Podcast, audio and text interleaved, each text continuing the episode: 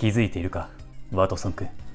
これは呪いに見立てた巧妙なトリックを使った殺人事件だ。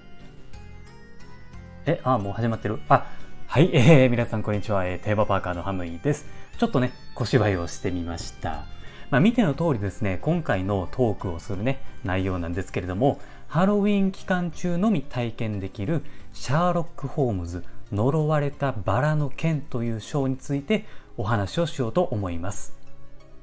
ネタバレはですね、あの、ハロウィン期間中は僕は言わないので安心して聞いてください。僕はですね、リスナーのあなたに、あ、シャーロック・ホームズ行ってみたいなってね、思わせるようにお話をするだけです。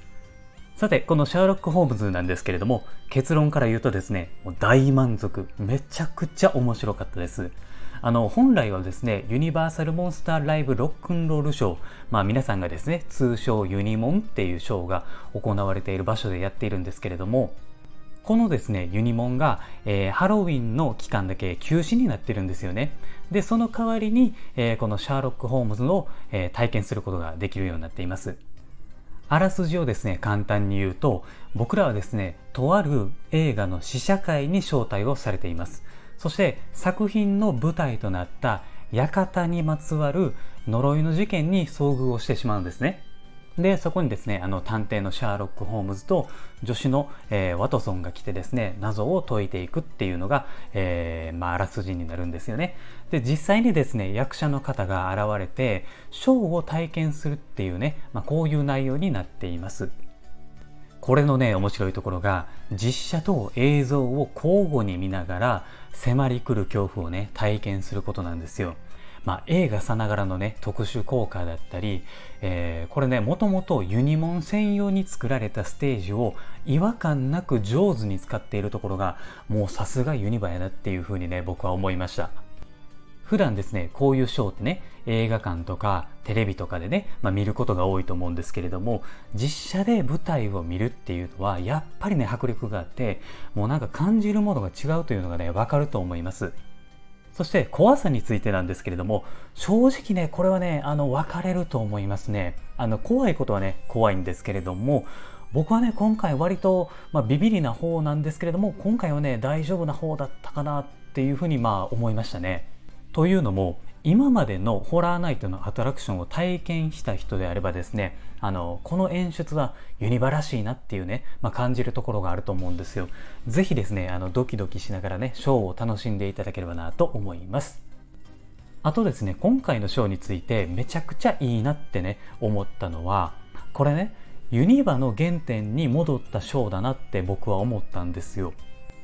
もともとね、ユニバって映画のテーマパークだったんですよね。今はちょっと違う方向に行ってますけれども、もともとはそのアメリカの映画のテーマパークだったんですよ。そして、このシャーロック・ホームズのショーっていうのは、映画の世界を体験できることになってるんですよ。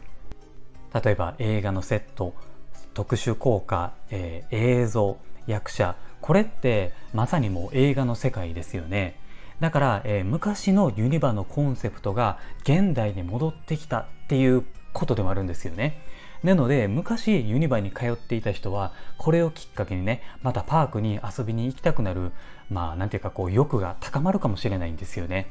僕はね、ほんまにこのシャーロック・ホームズは見て満足できるとね、思ったので、これをですね、期間中にぜひ体験してみてください。そして今からですね、大事なことを2つ言います。1つ目はですね、この賞は整理券が必要になってきます。あの、まあ、2つのね、取る方法があるんですけれども、えー、公式アプリで取るか、またはですね、あの、サンフランシスコエリアに発見機が置いてあるんですよね。だから、どちらかで取るようにしておいてください。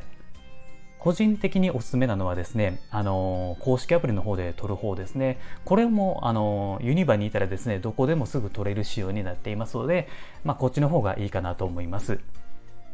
2つ目なんですけれども、もしこのショーを2回あの見たいっていう人がいたらなんですけれども、1回目は好きな場所で見てください。もし2回目を見るなら、僕のおすすめは座席の通路側に座った方がより楽しめるんじゃないかなというふうに思います。まあ、これはね、あくまで個人的なおすすめなのでね、そういうことは覚えておいてください。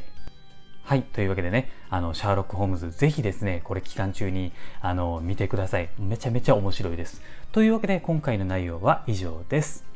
今後もですね、この番組ではユニバーサル・スタジオ・ジャパン、そしてディズニーランドといったテーマパークに関連することは何でも発信していきますので、テーマパークが好きな人はですね、毎日楽しいことが聞けるラジオになっていますので、番組のフォローもお願いします。あと僕はですね、ツイッターもやっていますので、えー、こちらをですね、フォローしていただくと、配信の聞き逃しの防止にもなりますし、あとはですね、テーマパーカーの皆さんとつながれると思いますので、もしよかったらこちらのフォローもお願いします。